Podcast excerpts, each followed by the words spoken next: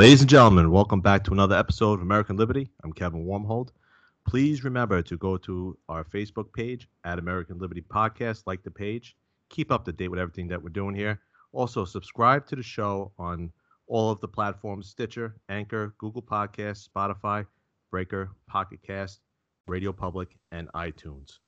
Today, I have an another presidential candidate for the Libertarian Party, Adam Kokesh. Welcome to American Liberty. How are you tonight, sir? Outstanding, Rob. Thank you, brother. So, first off, I would like to know a lot of my listeners are libertarian listeners. I got conservative listeners. Tell us a little bit about yourself and why you should be the libertarian candidate for president. Well, first of all, uh, that's not really an option. It, it's true that I'm technically running for president, but it's more accurate to say because of my platform that I'm using my candidacy to turn the presidential election into a referendum on whether or not the federal government should be allowed to exist. I am not volunteering to be president. It's an unethical position. It's a power that shouldn't exist. It's the ring of power. It's and if someone gives you the ring of power, there's only one thing you're supposed to do with it: throw it in the fire. And so the idea that uh, you know just because someone is a libertarian or has an L next to their name that somehow they're magically special and, and they can wear the ring of power and not be corrupted by it. Uh, I think that's silly. So my platform is based on resigning on day one and becoming the bankruptcy agent of the United States federal government and taking us through a, a peaceful, orderly process that leaves us with 50 independent states and up to 562 sovereign native nations. So for me, it's why should I be the nominee of the Libertarian Party for president? I, I don't particularly think that I should. I, I, think that this platform is one that the Libertarian Party should embrace because there's been something really inauthentic and ungenuine, almost contradictory for the Libertarian Party over its entire history that, that we haven't really resolved yet of saying to people, you should be free, but this guy should be your president. And I, I don't think we have to do that anymore. The answer to this is not uh, not anarchy or uh, revolution, but localization and, and, and a peaceful, orderly process that I like to think of as the everybody gets what they want strategy.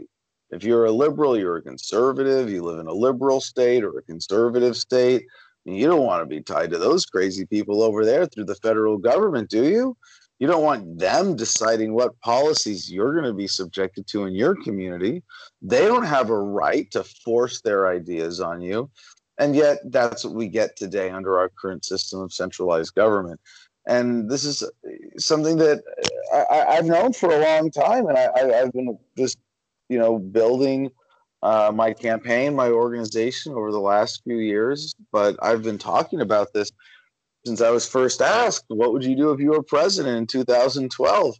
And and after uh, after you know maniacal laugh for a few minutes, I said, "Okay, well, seriously, what what would I do? I would quit, go home, and get a real job." Um, but and then you know I was I was really put on the spot by by Jason Bermas, the original Info Warrior, and, and he said, "No, really, what would you do?" And I said, "Well, I, I guess if the authority, the the power of the presidency was handed to me, um, and, and it's an, a fundamentally evil or unjust or unethical power that shouldn't exist, uh, I would take it away. I would destroy it. I would throw it in the fire. And so that's really what we're talking about on day one, declaring the federal government bankrupt and of no authority. So I resigned to become custodian of the federal government.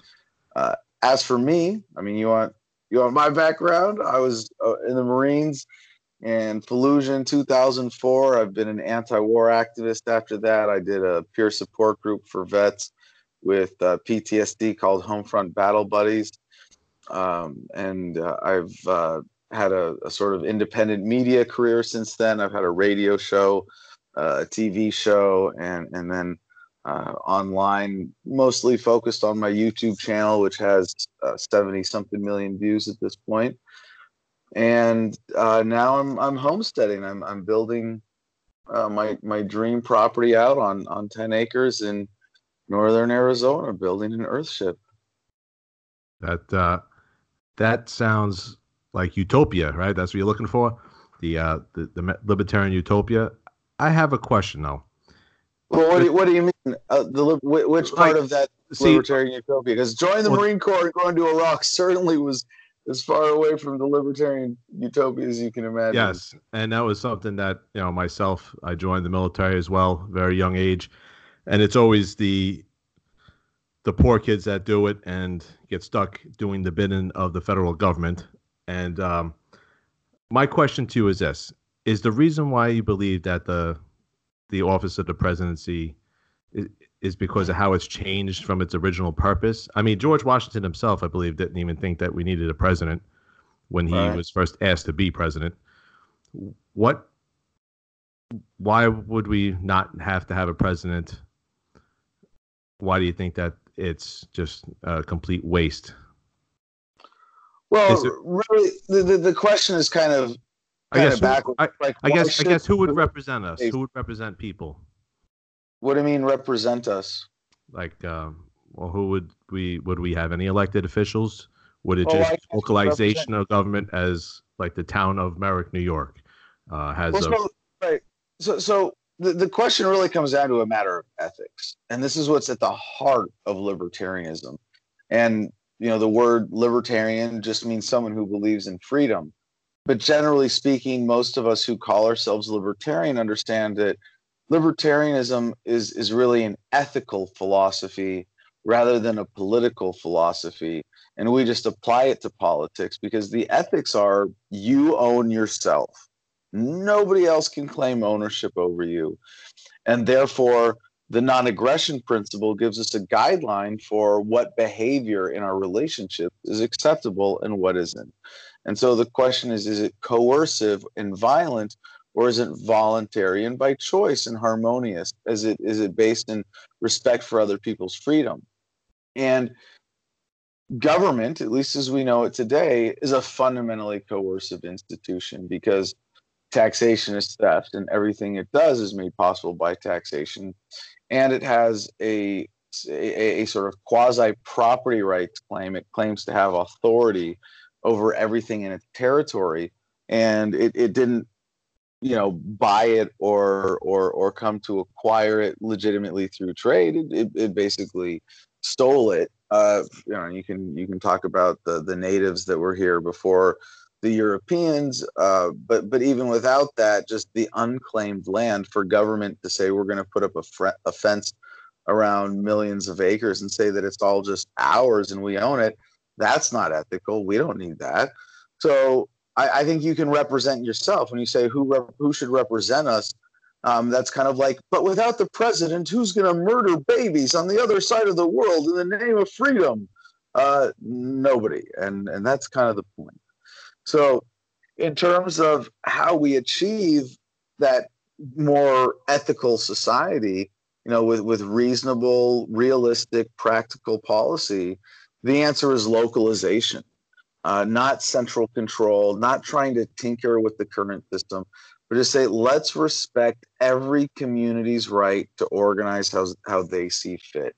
The, libertarian message has often been miscommunicated uh, as a political message or as an issue message or even as socially liberal and fiscally conservative.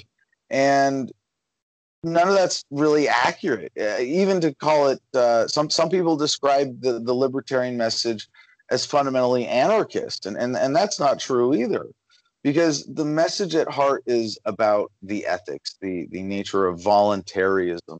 I think that's the, the, the sort of unifying philosophical term that, that most libertarians, at least in the party who I've met, and, and really most human beings, you know, we all want to be free. We all want our rights respected. You know, I think everybody, you know, loves that ideal of, of a voluntary society. And the message has too far, uh, or for too far long now, and, and, and it's been uh, a sort of ideological message, even rather than than an ethical message. And instead of saying you can't have government do this, or government has to do only this, or should just do this, or can't do, it's like none of those things really represent the message of ethics that is the, the core of libertarianism. And it's much more accurate to say, no, you can have as much government as you want as long as it's voluntary. You know, if you want to live in a, a gun free socialist utopia and you get your friends together and people who want that and form that and you have that, but you don't force it on anybody else, you know, I'm not going to live there, but I want you to have the right to do that. And I mean, I'll go a huge step further here because I'm Jewish and the ideals of white nationalism are not just scary intellectually, but they're kind of scary in a different tangible way for uh, for me. But when when people say, you know, we want an ethno state, we want to have, you know, to, to be surrounded by just other white people, uh, we want to get rid of anybody that doesn't look like us. I go, wow. Well, let's redefine what a nation is, and instead of letting you guys fight for control over the you know all of America, let's let you have your little space to yourselves and do your thing and respect that you you have the right to associate with whom you choose and organize how you want and and that that's really what i see as the the, the libertarian utopia is that we get government localized down to the community level you know getting rid of the the federal government is is really just one step because then you have state government, and then states are going to race to localize down to the county level. And then when you get it down to the county level, I almost want to think that as libertarians, we're, we're probably going to be done. You know, that, that, that the government is going to be, uh, as a coercive entity, so irrelevant in our lives that, you know, it, it, we're, we're going to be just, you know, we're, we're going to be happier moving on. And when you get government down to the county level, it's kind of an imperfect proxy for community. But at the county level, it's going to be very easy for a group to split off and form their own group or for counties to come together possibly and form their own you know unions or conglomerates or w- whatever the case may be I want people to have that freedom. I want everybody to get exactly what they want out of government. And if if they don't want anything at all and they just want to be left alone on their own land, kind of like me, then you know I, I want that right too. Now, the Libertarian Party in itself on the national level is trying to grow. Okay, become yeah. the th- you know they are the considered the third largest party, but they're in a growing stage. They they're trying to get on every ballot across every state. So. Mm-hmm do you believe that the Libertarian Party in itself, at some point, is going to become just like the other parties and it should be dissolved? Like, where would you stand on that idea? Because now it's seeking to be just like the other two parties in a way that has different principles, but you're trying to get people elected to from the president on down. Where do you stand as far as the Libertarian Party in itself? If if you think that it should be more of a philosophy, more more of a of a the way that we should all live, but not like a political party.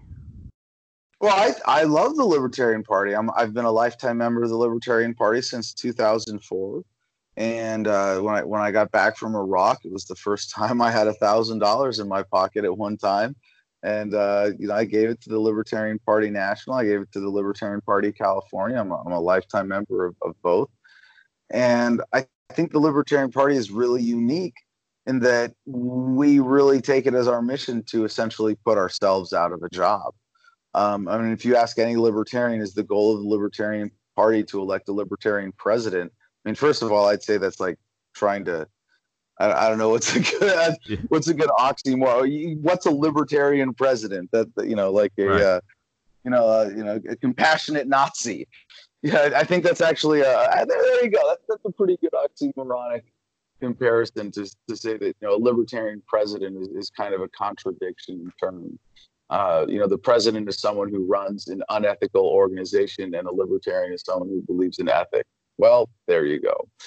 So uh, the Libertarian Party's mission, in part, is to put itself out of a job the statement of principle specifically says a world set free in our lifetime.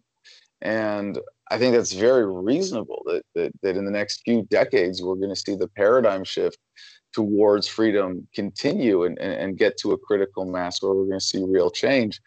So, uh, one way or another, th- this is coming. And for the Libertarian Party to embrace uh, principle and localization as opposed to playing the old party's game and playing politics, I, I think that's how we do this. And, and, and most people in the Libertarian Party are not like, you know, worshippers of any kind of excuse me, any kind of organization. And, and, if the organization is no longer relevant, I think we'd all be very, very happy. So if if we're successful, if this is how this is going to happen, that uh, whether it's me or, or somebody else running on this kind of platform of localization, when we're able to, to do this, then the, the National Libertarian Party is no longer going to be the National Libertarian Party. It's going to be the historical society of uh, you know a political system that, uh, that that doesn't exist anymore. And so each, just like each state would be sovereign, then you know every state every state libertarian party would now become a national political party.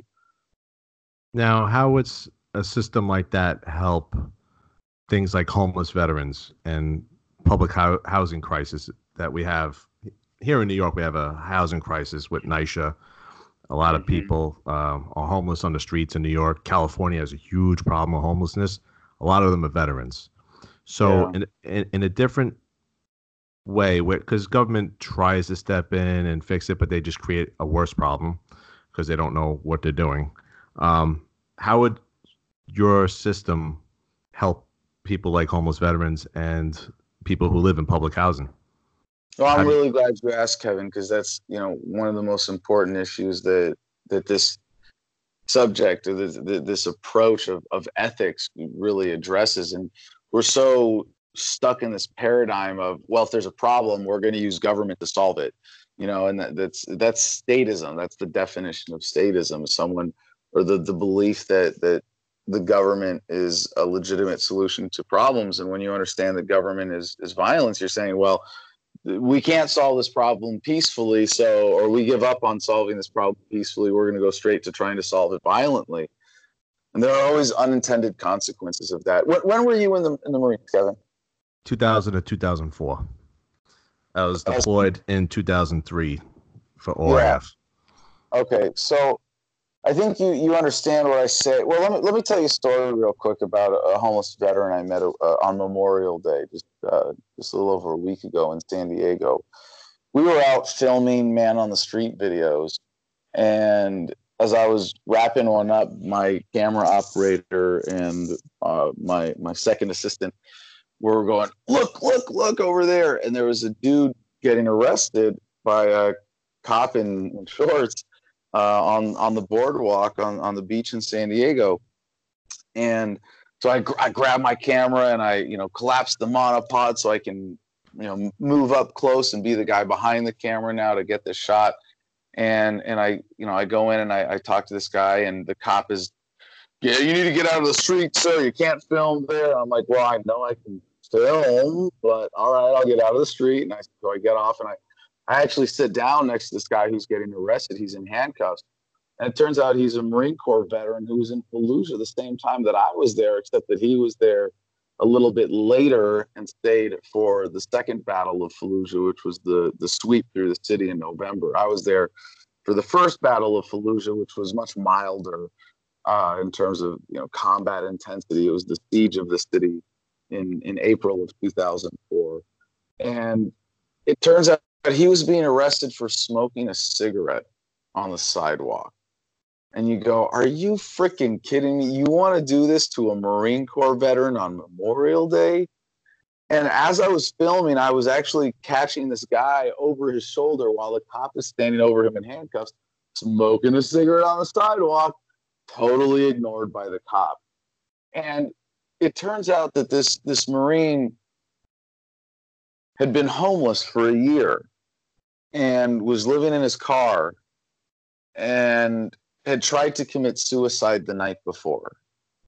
So after failing to commit suicide and spending the night in his car. He gets up to go to the beach on Memorial Day.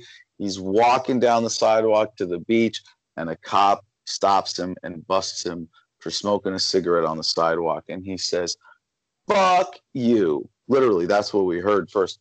Fuck this. And so when the officer tried to give him a citation, he wouldn't sign it. And if you don't sign in that case, they have to, you know, under their right. Some, summons is in lieu of arrest, and that's how exactly. they Yeah. Exactly. And so he refused to sign, and he was put in cuffs and sat down on the sidewalk. And when I got over to him with the camera, he was just yelling at this cop, and he was he was distraught. And and and it, it wasn't just about this cop. He was distraught. You know, like he he wasn't uh, upset with me filming but you know, he's just upset at everybody. I mean, he yelled at me at a couple points. I'm like, brother, dude, I was in Fallujah the same damn time that you were there. Right. I'm just trying to I'm just help, trying to help you right now. Right now, I'm videotaping you. You're in a bad situation. I don't know what that is, but I'm trying to help you and make sure this cop doesn't mess with you anymore. They're not going to do it on film, you know, and and just I'm I'm here for you. What what do you what do you want to say? And we we had I'll, I mean I'll spare you all the, the the details of the back and forth because this video is going to be up in the next few weeks for people who want to go see it. And I, I really encourage people to do it. it it's so powerful. It's going to be on uh, you know my Facebook and YouTube, uh, YouTube.com slash Adam Kokesh. Or if you just look up Adam versus the Man, or my main website, thefreedomline.com, you can find it that way. And this is this is a hard story for me to tell. Uh, what what he told me next to, to, to relay his story. Uh, but he said that during the siege of Fallujah, his squad that, that, that was that was sweeping through the city came across an abandoned baby. It was a live human child, a baby that he said was a little bloody and jaundiced and the way he described it was basically, you know, we can save this kid if we get him straight to medical care, but otherwise he's going to die. And in that situation, surrounded by all of that death and destruction and carnage that was the second battle of Fallujah. He shot the kid twice and dumped him in a shitter. And that's oh. not something you forget. Not just because you did it. You don't forget that even hearing that story. But that's not something you get to walk away from once that's become a part of your life. And that's what the military does to people. It puts them in those situations. And I had a sort of similar experience in Iraq, nothing nearly as, as intense or gruesome, but in the sense that I, I was asked to guard detainees. And it was, uh, you're just guarding detainees. You're not torturing them, but you have to keep them awake. And it's like, okay, I'll, yeah, I'll do that. And I, I, I, I learned Arabic to be better at my job. I volunteered to go to Iraq to be there with the civil affairs unit because I thought that was responsible foreign policy. That was cleaning up our mess and trying to do right by the Iraqi people. So I learned Arabic to help people to be more effective in my job as a civil affairs marine. And that night, I used my Arabic to taunt these men who were probably just trying to get out of the city that we had surrounded, that we were bombing with T 130 Spectre gunships every night. And, you know, I, that's, that's, you know, I, I have to think about that every day, you know, and, and I can't imagine, you know, I mean, I, I guess I, I could say at this point, I have more PTSD from dealing with law enforcement than I do from from Fallujah. But it's still one of those things that, that you don't get to walk away from. That's a part of you for the rest of your life.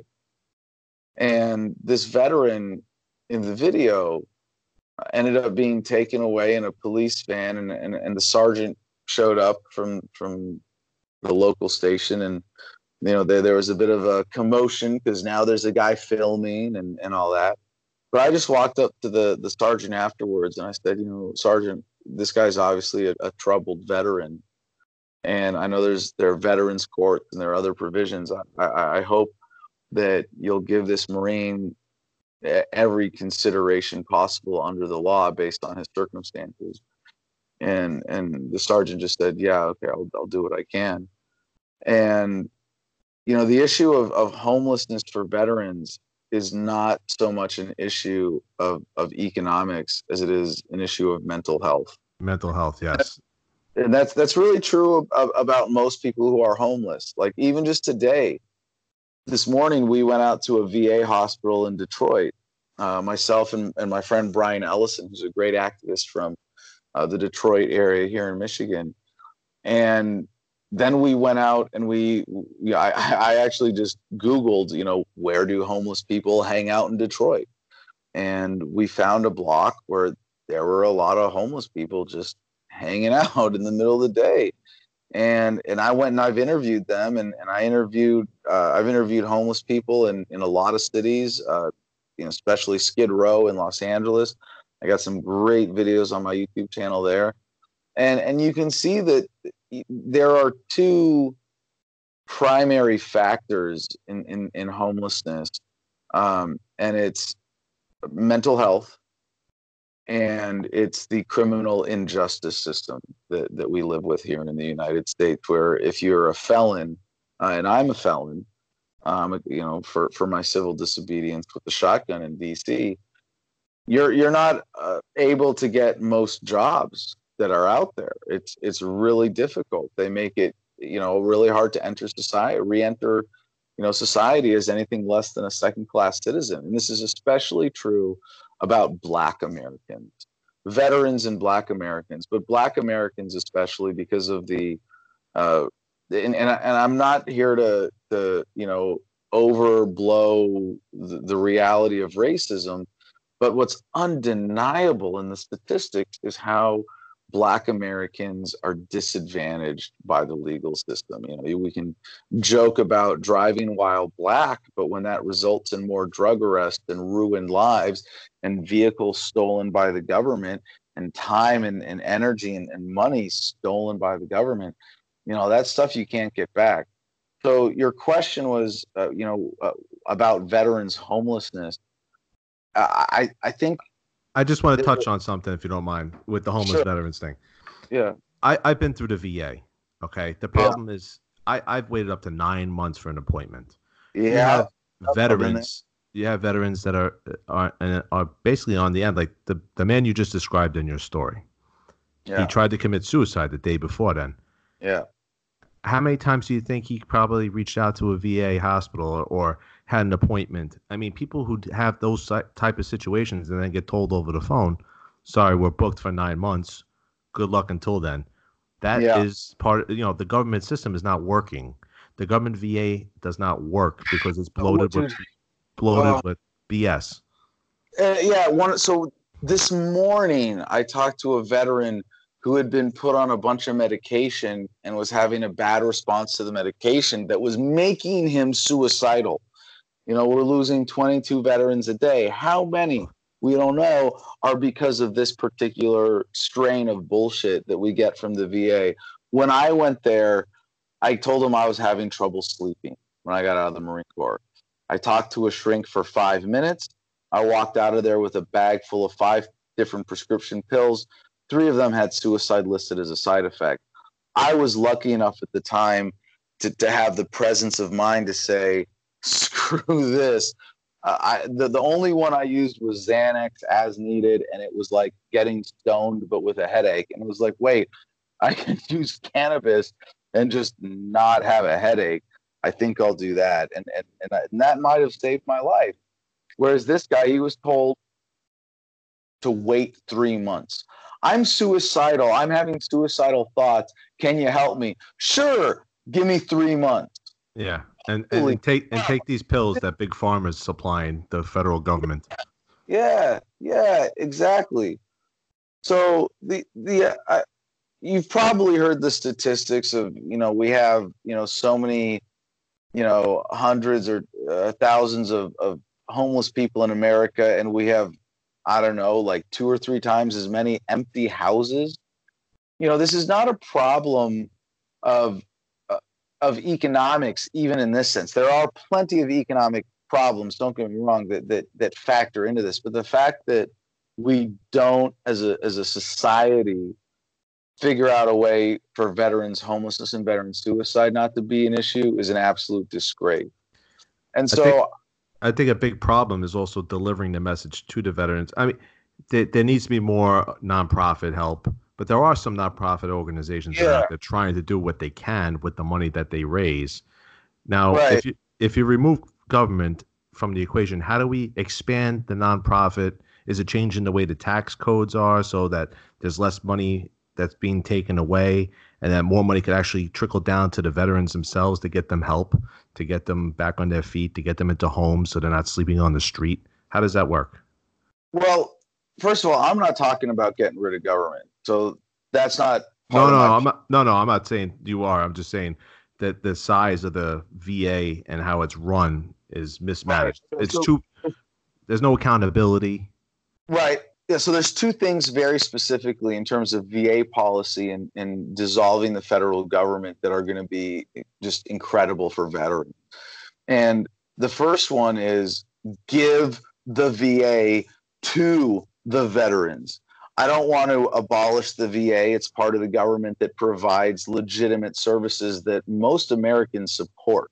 You know, the most anti militarist, anti war people still say, yeah, if you come home and you know you got messed up in war people should take care of you and help you in that and, and most people want that they don't want politicians in charge of this and we know that taxation is theft so we can't perpetuate the unethical system that got us here in order to take care of veterans. So when we liquidate the assets of the federal government that don't get spun off as independent public trusts or as as uh, as or, or uh, you know handed over to the states uh, like with the va we can we can fund the va with an endowment and spin it off as an independent institution that is owned and operated by veterans for veterans and so the way that that, that i propose we do this is that we use a blockchain.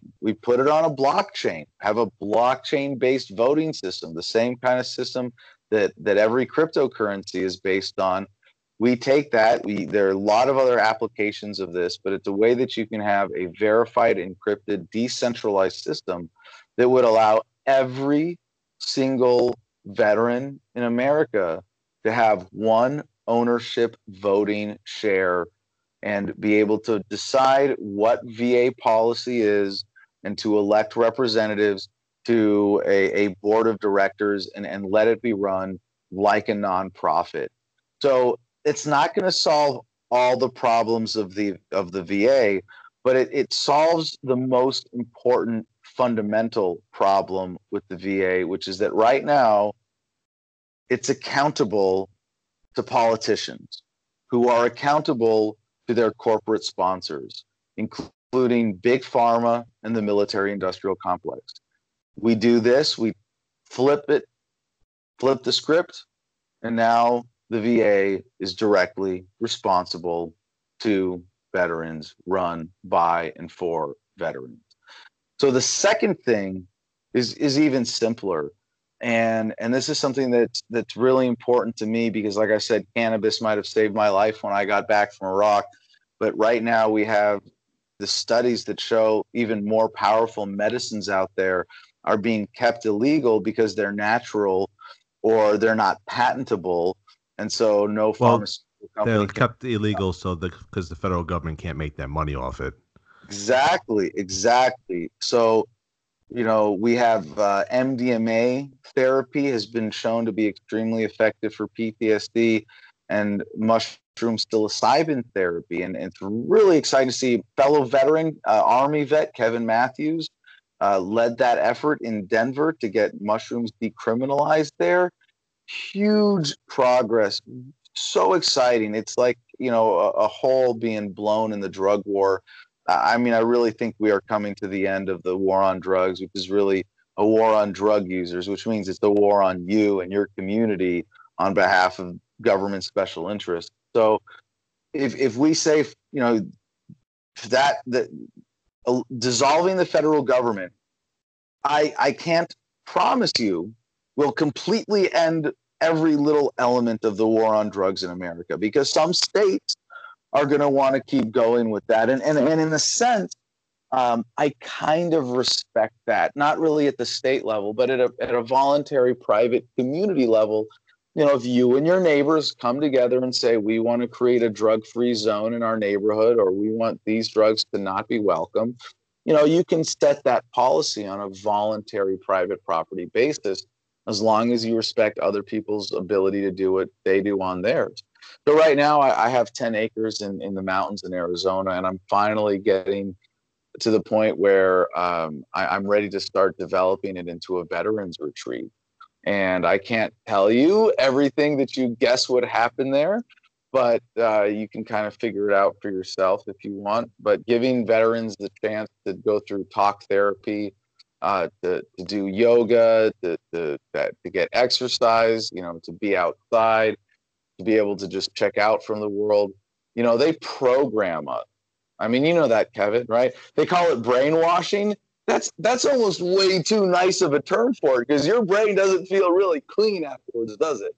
Yeah, I, I still remember all the uh, the the, the four uh, safety tips at the range. It's like in my head forever. Can't get it out. yeah, programming. They program you, and then they release you back into civilized society as someone who's been programmed to kill. Now, now I have a question for you because Joe Rogan's actually brought this up. It's the there. There has to be a way, and this is this is. I, I just want to make sure I'm answering your question thoroughly. That that that we we welcome veterans home, and and provide the tools for deprogramming. The the, the mention of the mushrooms, um, shrooms, being legalized in Denver. Joe Rogan has talked about this, and they have done studies on the benefits of uh, shrooms with PTSD. Can you explain a little bit about that and more in depth about what, what, what the positive effects are?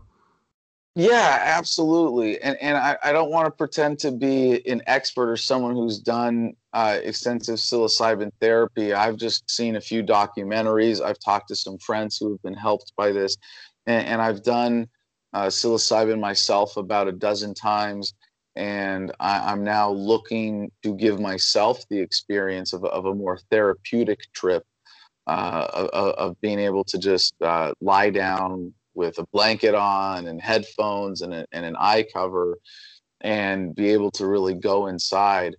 Uh, a, a, big part of what psychedelics in general do is, is open you up to a sense of love and acceptance. The way that I've always described it is that you can sit and meditate and understand psychologically that everything is right in the universe.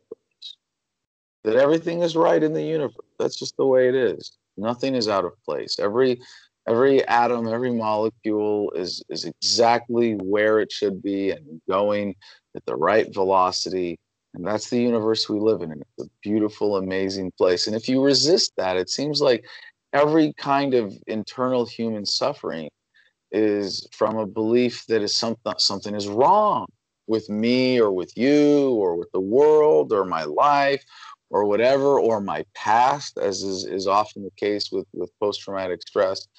And there's something about the visceral feeling of everything is right in the universe that you cannot help but carry with you out of one of those experiences. So th- that to me, and, and I've had that experience with LSD and with DMT as well, and and ayahuasca, which is a form of DMT. And from everything I've heard from veterans who have experimented with these medicines in, in, a more methodological way or in a more controlled environment or a more deliberate way what they've been able to do is, is really deprogram themselves. Um, let, let, me let me put it to you another way and this is it is it is kind of hard to describe and i'm I, like i said i'm not going to pretend to describe it in medical terms but when, when you, you can actually look at a map of the brain they've done fMRIs that functional magnetic resonant images where they do a brain scan of someone who's on psilocybin and you can see that the neural connections that are made in that state are are totally different from from the conscious state. And it's these connections that that put your mind in a different mode that allow you to not only process your traumas but to get more in touch with your true self. So on my last ayahuasca experience i had an, an epiphany that, that came to me in a, in a very clear way. I actually did uh, a graphic of this. And if someone wants to go look at my my silly artistic imp- impression uh, of this idea, you can go to my Facebook page, and it was uh, one of my my wallpaper picks uh, about a year ago, and it's that we have these sort of archetypes of what we can be as humans, and the lowest is the warrior, and a warrior is someone who puts their life on the line for what they believe in, protects the innocent and stands up for justice. And that's it's it's a, it's a beautiful archetype. To say that it's at the bottom is not to in any way demean its importance or lessen its righteousness. But if you are a warrior, if it is if you are called upon to fight in some way, that conflict means that there is some discord in, in humanity. And so the next archetype that's above warrior is the healer. And if if there is healing there's there's no need for a warrior. If someone is coming at you to fight you it's because there's something in them that is hurt that is broken. This is why turn the other cheek is such a powerful expression is that we know that human beings are in some ways in some most important fundamental ways essentially all the same we are all independent consciousness is in physical bodies that want to be loved and, and touched and, and to have food and air and shelter and water and, and just all of these basic things of, of the human condition. And it's only when those are lacking and that there's pain or suffering or insecurity or something that comes from a lack of one of those things that being a warrior is necessary. And if you can be a healer instead of being a warrior, then you don't have to be a warrior. But if you're a healer, if you're healing something, it means that something has been damaged, someone has been hurt. And of course, an ounce of prevention is worth a pound of cure. So I think the next archetype above that is the builder. And if you can build a world where everyone's needs are met, then you don't really have a need for a healer. And I don't mean to say that there's some silly utopia where nobody ever gets hurt and you don't have doctors. But it, it, I mean, well, if you look at the United States today, most of what our medical industry takes care of is preventable disease, you know, disease through uh, through caused by lifestyle or exposure or violence, you know, not just natural things. So if, if, if we were able to build that, create that, then the the role of the healer and the warrior would be unnecessary. And so when I look at these three archetypes, they they really point and, and, and the ascension from one to another, they point the way to the fourth archetype, which is the ultimate state of a human being, our highest form, our truest potential, our most authentic selves is the lover. To be a lover to, to exude love for yourself, for the world, for humanity, to stay zen and live in that love. And that's something that, again, like that sense of everything being right in the universe, yeah, maybe you can think your way to that. Maybe you can meditate your way to that. I heard a Zen Buddhist once interviewed who had done mushrooms for the first time and said, I've been meditating for decades, attempting to achieve the state that I experienced on mushrooms. So it's an incredible accelerant of that process of awakening and realization that our true form, our true selves, all of us as human beings is to be a lover first. And as we move through the world and reality, we descend down that hierarchy of archetypes to become a builder or a healer or a warrior. But ultimately, at our core, we are always lovers. And to live in that awareness, to live true to that, is uh, really a resolution of, of, of, most mental health issues. Certainly, uh, PTSD, which is you know your your uh, outlook on the world affected by past trauma. To say no, I'm a lover and everything is right in the universe. I mean, I can tell you that, and it sounds almost silly even hearing those words now coming out of my mouth.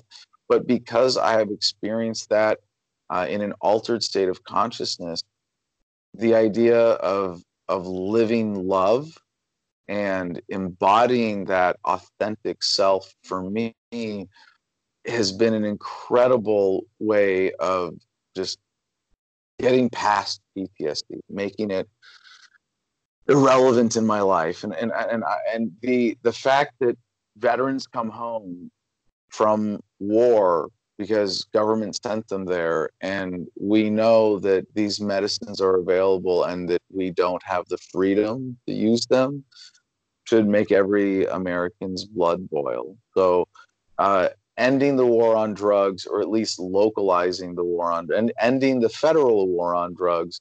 There may be state wars on drugs but then you can you can opt out in your own community on your own property the way that i'm doing in a practical sense already at my place in arizona and and really embrace that freedom. I think that's you, you know you, again end the drug war give the va to the veterans uh, the issue of veteran suicide and, and, and veterans homelessness go away pretty quickly now kevin i'm sorry like because i i took a long time to answer your question i went off and told that story Listen, I love it. I, I love. I'm listening to you, and, and it's definitely not what I ex- expected to hear. But uh, hey, listen, I, I got, I got it. I got it. So I, uh, I, just was. Was there a second component of your question? You said something. You said veterans homelessness. Well, well something else, and I want to make sure I wasn't trying to. You, you didn't think I was trying to avoid. No, no, no. Uh, I guess it ties into it, the public housing crisis. But yes, yes, that was it. Thank you. Yes, Thank you. yes. My, because so, the, I, in New York City, I just want to explain. New York City, NYCHA, the mm-hmm. it's run by the state. These buildings are in absolute the worst conditions. Like there are better conditions in uh, downtown Baghdad during the war than somebody's buildings. I mean, it's unbelievable. Palestine, but yes, good comparison. Good comparison. Yeah. I mean it's it's terrible, and these people depend on the state government to yeah. provide for them because they're in a dire situation. So, how does getting rid of uh, or localizing the government how can that help the public housing crisis we have now? Sure, that's that's a great question, and there's there there are so many ways it helps. I almost don't know where to start, but just to stay on on message, if I may, you know, talking about localization as I pointed out before, the, the housing crisis is not so much a problem of our inability to build or create the, the resources. It's it's an allocation issue. It, it, it's uh, a, a, a almost a, a political issue in, in that sense. So when you have the corruption of the federal government, the disasters of, of unintended consequences of, of federal policies. Um, I mean, we talk about you know all, all the different federal laws and agencies that have a hand in screwing this up. Uh, if you localize control, whatever corruption there may be through government is going to be much smaller, like like astronomically smaller, like a scale smaller than than what you have at the federal level. And so the misallocation of resources is is not going to be as severe. And what that means is that resources are are much more able to go to human need. So that's looking at just the immediate of you know effect of localization. But there are there are other issues with the housing crisis, and because I'm building my own home, this is something that I, that I'm particularly attuned to in terms of all the ways that government makes construction more expensive and more difficult, and and, and takes away the options for legitimate off-grid sustainable housing and instead shepherds people or you know kind of forces people to live in i don't want to say forces it's not like an individual force level but you know economically w- tilts the playing field to get people to live in cities and apartment buildings and housing projects or even just you know stick frame suburban houses as opposed to what would be much more natural and in line with the environment and and this is why i'm building an earthship and that's just one example. That's a brand name. If you want to look up earthship.com please do. Mike reynolds the creator of this technology package that creates a, an incredible off-grid self-sustaining home uh, is, is a great dude. I, I went and took his academy in Taos, New Mexico. And and so i'm applying that for myself for my lifestyle but i can tell that i'm at a huge disadvantage. For example there's a va home loan program there's a va construction program construction loan program. You can get a loan from the va to, to buy a house and, and there are better you know conditions for veterans for that than than for the general public. And we, we have a slight advantage there. But if you want to build without a permit because you're building a house that the government codes don't apply to, uh, if, if you want to build off grid, you have to clear all of these other hurdles that government puts in our way. And and to be fair, it, it would be unrealistic of me to say that dissolving the federal government is going to completely solve that issue because in in my case, for example, I'm dealing more with the county zoning issues than than anything that's federal. But particularly with the county, it's because of state regulations, state laws that they feel they have to impose certain zoning things. Of course, it becomes a petty shakedown racket in, in so many other ways. But you know, if you were to get it down to the county level, the county government wouldn't be able to say, well, we can't let you do this because state law says this and and there are so many cases where we would be doing things better in our communities if we didn't have the bureaucrats determining the policy. Well we have to do it this way because of state law or we have to do it that way because of federal law. And so if, if you got government down to the county level i mean right away you're going to see just most of the bullshit just goes away. And whatever bullshit is left uh, like i said it's not the the panacea for government but whatever bullshit is left at the local level is is going to be a lot more manageable and, and can be can be made uncorrupt and voluntary and brought in line with with human needs uh, much more effectively than by trying to maintain a, a centralized coercive system. And, and, localization is a big part of why I became a libertarian. Um, mm. I believe that we could govern ourselves on a smaller scale locally better than somebody who's all the way in DC. Somebody yep. who's sitting down in DC has no idea what I need, you know, and the same thing on the state level in some instances. Yep. Where if it was just brought down to your community size, everybody in the community, like in your town, knows who you are. Most for the most part, you see the same people in the same stores, day in day out. Somebody from the neighborhood, like uh, I was getting a haircut the other day, and my barber was like, "I got to go make a visit." You know, whatever the guy's name was is sick. I go to his house now, now to cut his hair because he can't make it out. That's an example of people within the community. He's he's not charging him. He just knows that he's sick and he needs help, so he will go there when he's done and go cut his hair at no cost. It's the the local community is better together than having somebody dictate what you do from the other side of the country. He does not know what you need. Right. So I, I like the idea where the smaller communities could deal with the housing crisis within that community rather than the state get this big budget, appoint a bunch of people that donated during their campaign and put them in charge, and then they dictate where the money goes, and it never makes it down to the people that need it. I mean, people in some of these buildings in the city have they didn't have any heat during the winter for for the entire winter. They're just waiting and calling and getting terrible customer service because people got a city job. They don't care, you know. So bringing it down to the local level, I think, is a great idea. We're running out of time, so I just want to hit a couple more uh, issues with you if I can. This current situations with the tariffs and free trade, okay, the free market principle, and cryptocurrency and how that ties into it. First, let's talk about the tariffs. Tariffs are a terrible idea because it the government is dictating how much they're going to add on to what you are trying to sell to somebody across the world. You're trying to make profit, and, and they're taking Taxation, the form Right. of theft.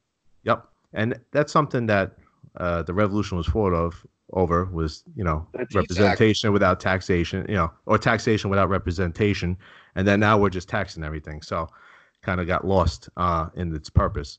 But tariffs are a terrible idea. How do we like? What is the answer? And is cryptocurrency? If, if that expands, how does government's going to want a piece of that? So how do we keep that out of the hands of the government in, in Well, two exchange? questions, Kevin. How many hours do we have left for this interview? yeah. No, okay. I'll, I'll, I'll do I'll do my best here because uh, when you say you know what do we do about tariffs and and, and our crypto is cryptocurrency a solution to that? Yes and no. I, I think the most important thing about cryptocurrency is that it means we get to walk away from the U.S. dollar peacefully. You know, the libertarian answer to most things really should be let the market decide. I'm not a central planner. I'm not going to try to impose my vision on you. So when you say like, how soon should we stop using the U.S. dollar? You know, people want to say, end the Fed, kill it tomorrow, and it's like, no, that's silly. That's that, that's dangerous and unrealistic to say we're just going to end the Fed. No, I mean, I mean, all, I'm all for it. Don't get me wrong, but but this is one of those things where you do have to allow for an orderly transition, and the fact that we have Bitcoin now as, as a viable alternative that's growing in adoption and, and growing in utility and all that. That's it's it's very very exciting. So I'm I'm all for that, and I think that's huge in terms of ending government control over the economy through the mon- monetary system entirely. There, you know, if you could say there's there's one thing to do, uh, you know, as, as someone who cares about freedom in the United States and adjusting your lifestyle, use cryptocurrency so you don't pay as much in taxes. You know, render unto Caesar what is Caesar, render unto God what is God's. Well, the dollar is Caesar's money. It is evil and and and it is debt based and it is backed up by violence. Whereas Bitcoin, I would say, it's God's money. That might be a bit of an exaggeration, but certainly it's it's peaceful money. It's money that people are choosing to use by cooperation. So when it comes to tariffs, as long as you have to go through government controlled ports to import goods from China or airports or you know whatever else it is that they're using to physically move the goods from from the territory of the Chinese government to the territory of the US federal government you're not going to be able to avoid that that just like you know the question how do you how, what do we do about sales tax well, if you have a government that says you can't run a business if you don't pay the sales tax, then that that's that. You got to get rid of that government policy. So, uh, you know, getting rid of the federal government obviously gets rid of the federal ability to do that. Some states might do that, but ultimately, it really is about asserting our right to free trade and to say that that to, really make sure uh, that that people aren't afraid of this idea that taxation is theft. And and and most people agree. Like i go out even today i was doing it when i we were doing interviews with with homeless people you know this dude just jumped up like out of the blue didn't even know what we were talking about and said you know started complaining and was like yeah and because taxation is and i'm like are you a libertarian? Have you heard of this from so like no man it's just obvious. Taxation is theft of course it's like everybody knows. You know, you know at a gut level that government is violent and it's immoral and the taxation is theft. And yet we have this attachment to the status quo and this fear of change. And I, I, I guess I didn't expect to be answering a, a question about tariffs and Bitcoin with psychology, but you know, and it, really that is what it comes down to is getting over that fear of change so that we can admit to ourselves what we all know to be true, which is taxation stuff. Is cryptocurrency entering the market beneficial or worse? Because now it's being exchanged in the stock market. Okay. The federal government could see everything that's going on with cryptocurrency and Well, not everything. yeah, uh, you know, well, they're going to try. I'm sure they, you know, how do you Oh. keep, how do you keep that from being touched by the by the Fed and having them starting to control some of it. So, so your question isn't really not is it a good thing or a bad thing, but just is there a potential negative consequence of Bitcoin sort of maturing enough to enter mainstream markets that are subject to greater regulation, right? Correct. Okay, so there are definitely some potential negative side effects here but I think they're small and temporary compared to the overall benefits of Bitcoin adoption that is accelerating because of the mainstream acceptance. And I'm th- th- there are people in the crypto community who are referred to as Bitcoin maximalists, which is that they believe Bitcoin is the one and only, and it's going to take us to the end of, of needing money, and it's going to help us get rid of the US dollar, and that's it, yada, yada, yada. And there are some other great cryptocurrencies out there. I'm, I'm a particular fan of, of Dash and, and Smart Cash, not just because they sponsor me, but uh, I, they sponsor me because I approached them because I said, you know, like what you guys are doing is is important, and and I want to promote it. Uh, so I I don't know. I don't pretend to be the you know cryptocurrency expert or to have you know the the crystal ball to see where this is going in the future but what I do know is that the more people are comfortable with cryptocurrency and the more they demand it, government could totally ruin Bitcoin. They could ruin Dash. They could ruin every cryptocurrency, smart cash, everything that we have around us today. They, they could they could destroy all of them. They could take them over with buying them out and 51% attacks, you know, where they control the 51% of the hash rate power on, on the blockchain and, and, and that sort of thing. But if the idea is out there and people know that it's possible, we can just start over. We can create it again. And if we like, so let, just say, for example, if, if there was a deliberate attempt today by government to kill Bitcoin, they would have to either eh, either physically go and shut down servers all over the world where this network exists, or they would have to invest in the network with their own servers and equipment to get to that point of having 51% of the hash rate and they would they would have to really blow up and, and increase the the value and demand for bitcoin in order to do that. And then hypothetically they could kill it or fork it out or or or make it so unstable that it's useless. Adam, but even Adam, yes. I think you're going to agree with me to say that once it becomes something that could be a danger to the current status quo and the value of the dollar that that is a that is a serious possibility. Right but we can recreate it uh, from scratch if we have to so I, am friends with roger ver bitcoin jesus bitcoin.com and the last time i spoke with him what, what he shared with me is, is i think a much more realistic fear um, about how government or the powers that be uh, might approach cryptocurrency because cryptocurrency is an invention. It's it's it's something that you can say once it's been invented, it cannot be uninvented. And so the the real fear is that Bitcoin and, and the cryptocurrency market as a whole is so small right now that the powers that be could really manipulate it and they could drive the price up and down and up and down just, just that it's not useful as a monetary instrument, as a practical currency. And while they're doing that, they institute FedCoin and say, well, now the US dollar is going to be replaced by FedCoin. And then we get the one, and then they're going to put you know tens of millions of dollars into developing the perfect app for it and the system for it and they're going to introduce it in a way where they're able to keep it more stable. And because it's replacing the dollar it's in every store and that's what we can collect taxes in now and all of these other advantages that the establishment would have if they created their own cryptocurrency. And even that as as bad as that sounds would still be progress away from the dollar system and it would make it easier in the long run for people to say oh fedcoin well we're comfortable with fedcoin.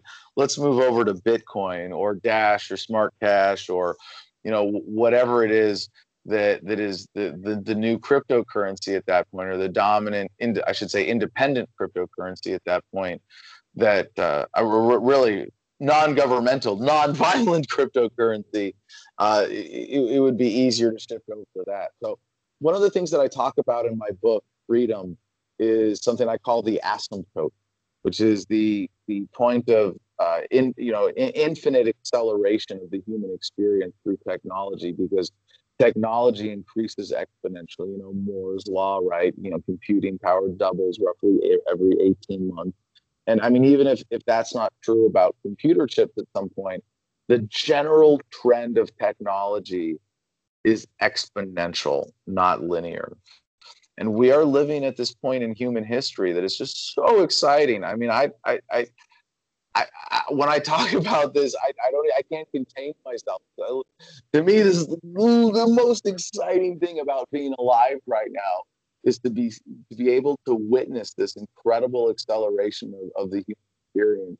I, I shouldn't say witness to experience this acceleration of, of humanity into this you know technology driven era that we're, we're already in the beginning of.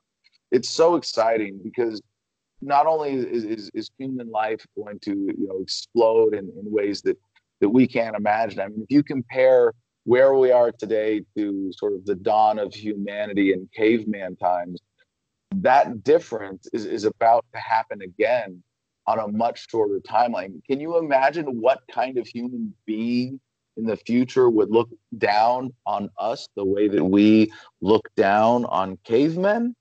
Right. That's where we're going. And and just to give you a sense of the timing, the exponential nature of this, you can see this. You can see it. And here I'm gonna, I'm gonna put the numbers on it. That's gonna if you listen up because these numbers right here, stay with me. It's a bit of a mathematical exercise. This is gonna blow your mind.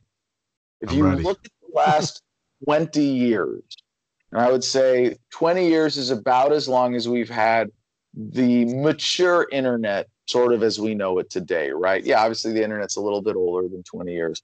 But in terms of the internet being a, a widespread phenomenon that has fundamentally shifted every aspect of our lives, there's you can look at this change over the last 20 years and be like, wow, there was pre-internet and now there's internet. And that amount of change is equivalent to the amount of change that humanity experienced over the 200 years prior to this. Think about that for a second. Think about from the year 2000 to the year 1800. Major leaps, medicine, transportation, all of that.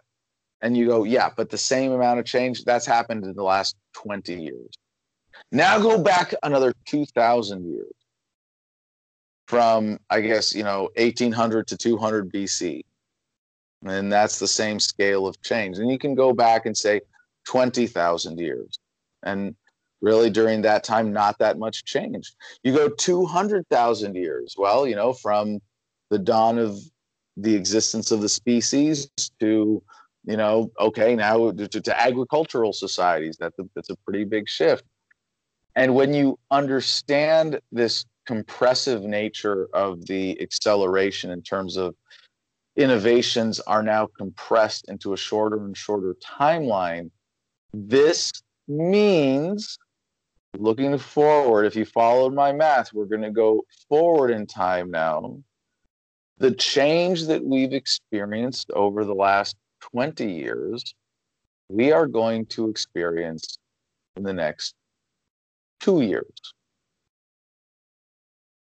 Then we're going to experience the same amount of change in about two months. And then it's going to be two weeks, then two days, and then maybe two hours at some point. And at that point, the acceleration itself will be the defining feature of the human experience. And that's what I call the asymptote. You know, that could also sound scary to a lot of people. I mean, artificial intelligence, the the, the technology behind that, uh, you know, Elon Musk has talked about it, and the government. How are they going to uh, affect the change? Are they going to be open to it? Are they going to stop it? Are they going to come down on cryptocurrency when it becomes too popular? You know, those are Well, some of the questions. You know, government is violence, and violence is always based in fear, and people are always going to be afraid of new things and changes and new technologies, and it's it's a legitimate fear. I'm not saying that it shouldn't be there; it's baked into our consciousnesses.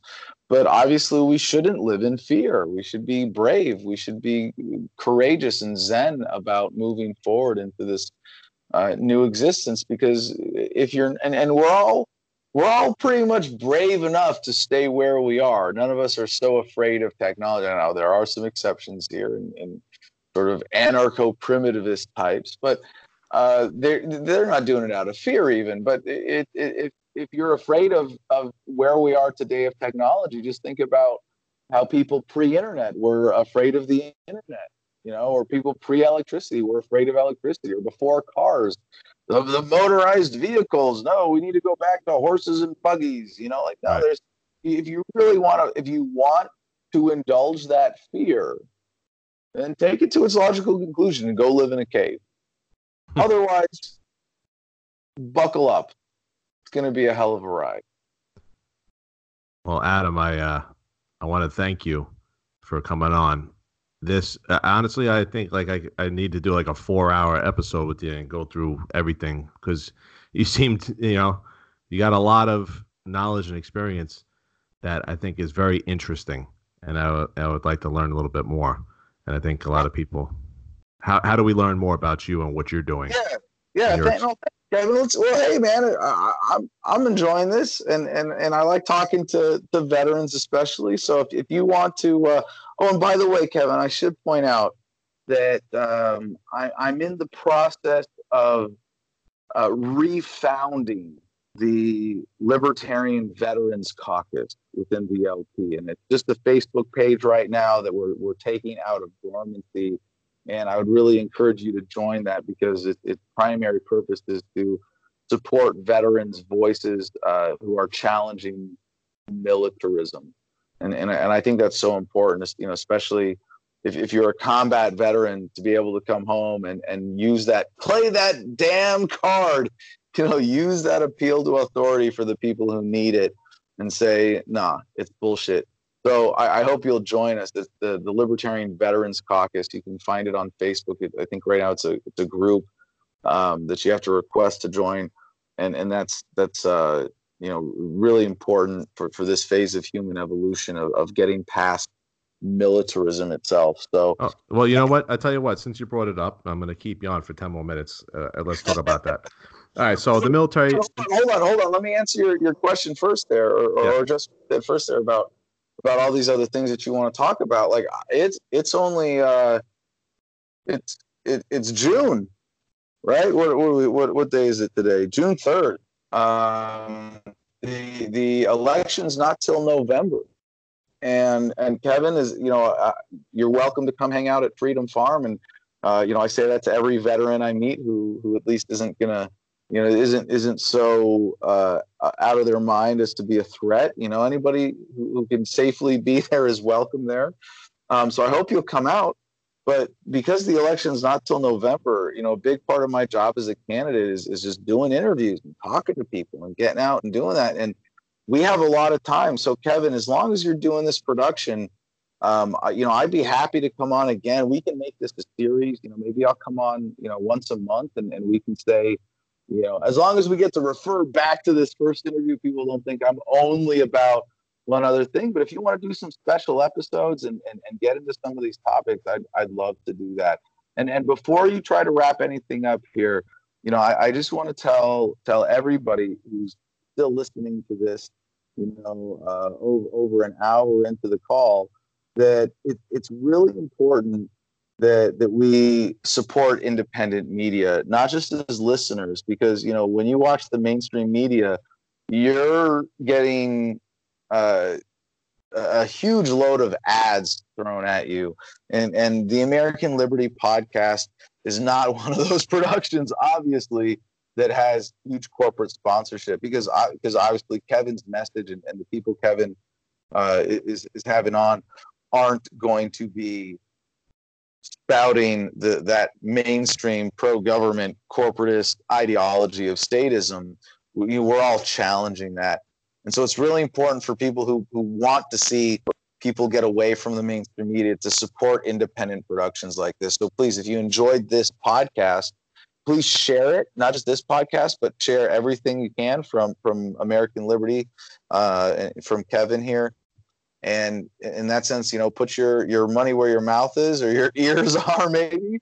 But uh, yeah, please help support independent media. It is it is so huge to us uh, as a species, humanity realizing the potential of the internet. So, Kevin, thanks for being a part of that, making this possible, and for, for what you do as an independent media producer. I, have been there. I know. I yeah. know the challenges. The freedom I'm able to decide what I want to put on, who I want to put on, what I want to talk about, and nobody so, can tell me otherwise.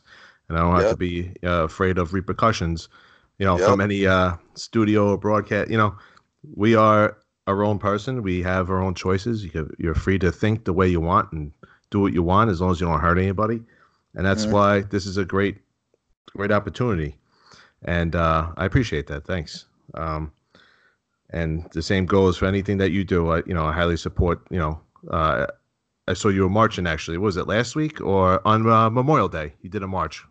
Tell me a little bit. No, no, no, no, no. We we were just making man on the street videos in, okay. in San Diego on Memorial Day. Yeah. Um, the uh, military industrial complex, real quick. Mm-hmm. Okay. We both served in the military. The politicians make all these decisions on where to send the troops, who to invade. You know, we have Iraq. Iraq was completely unnecessary, but we're there. We both were there.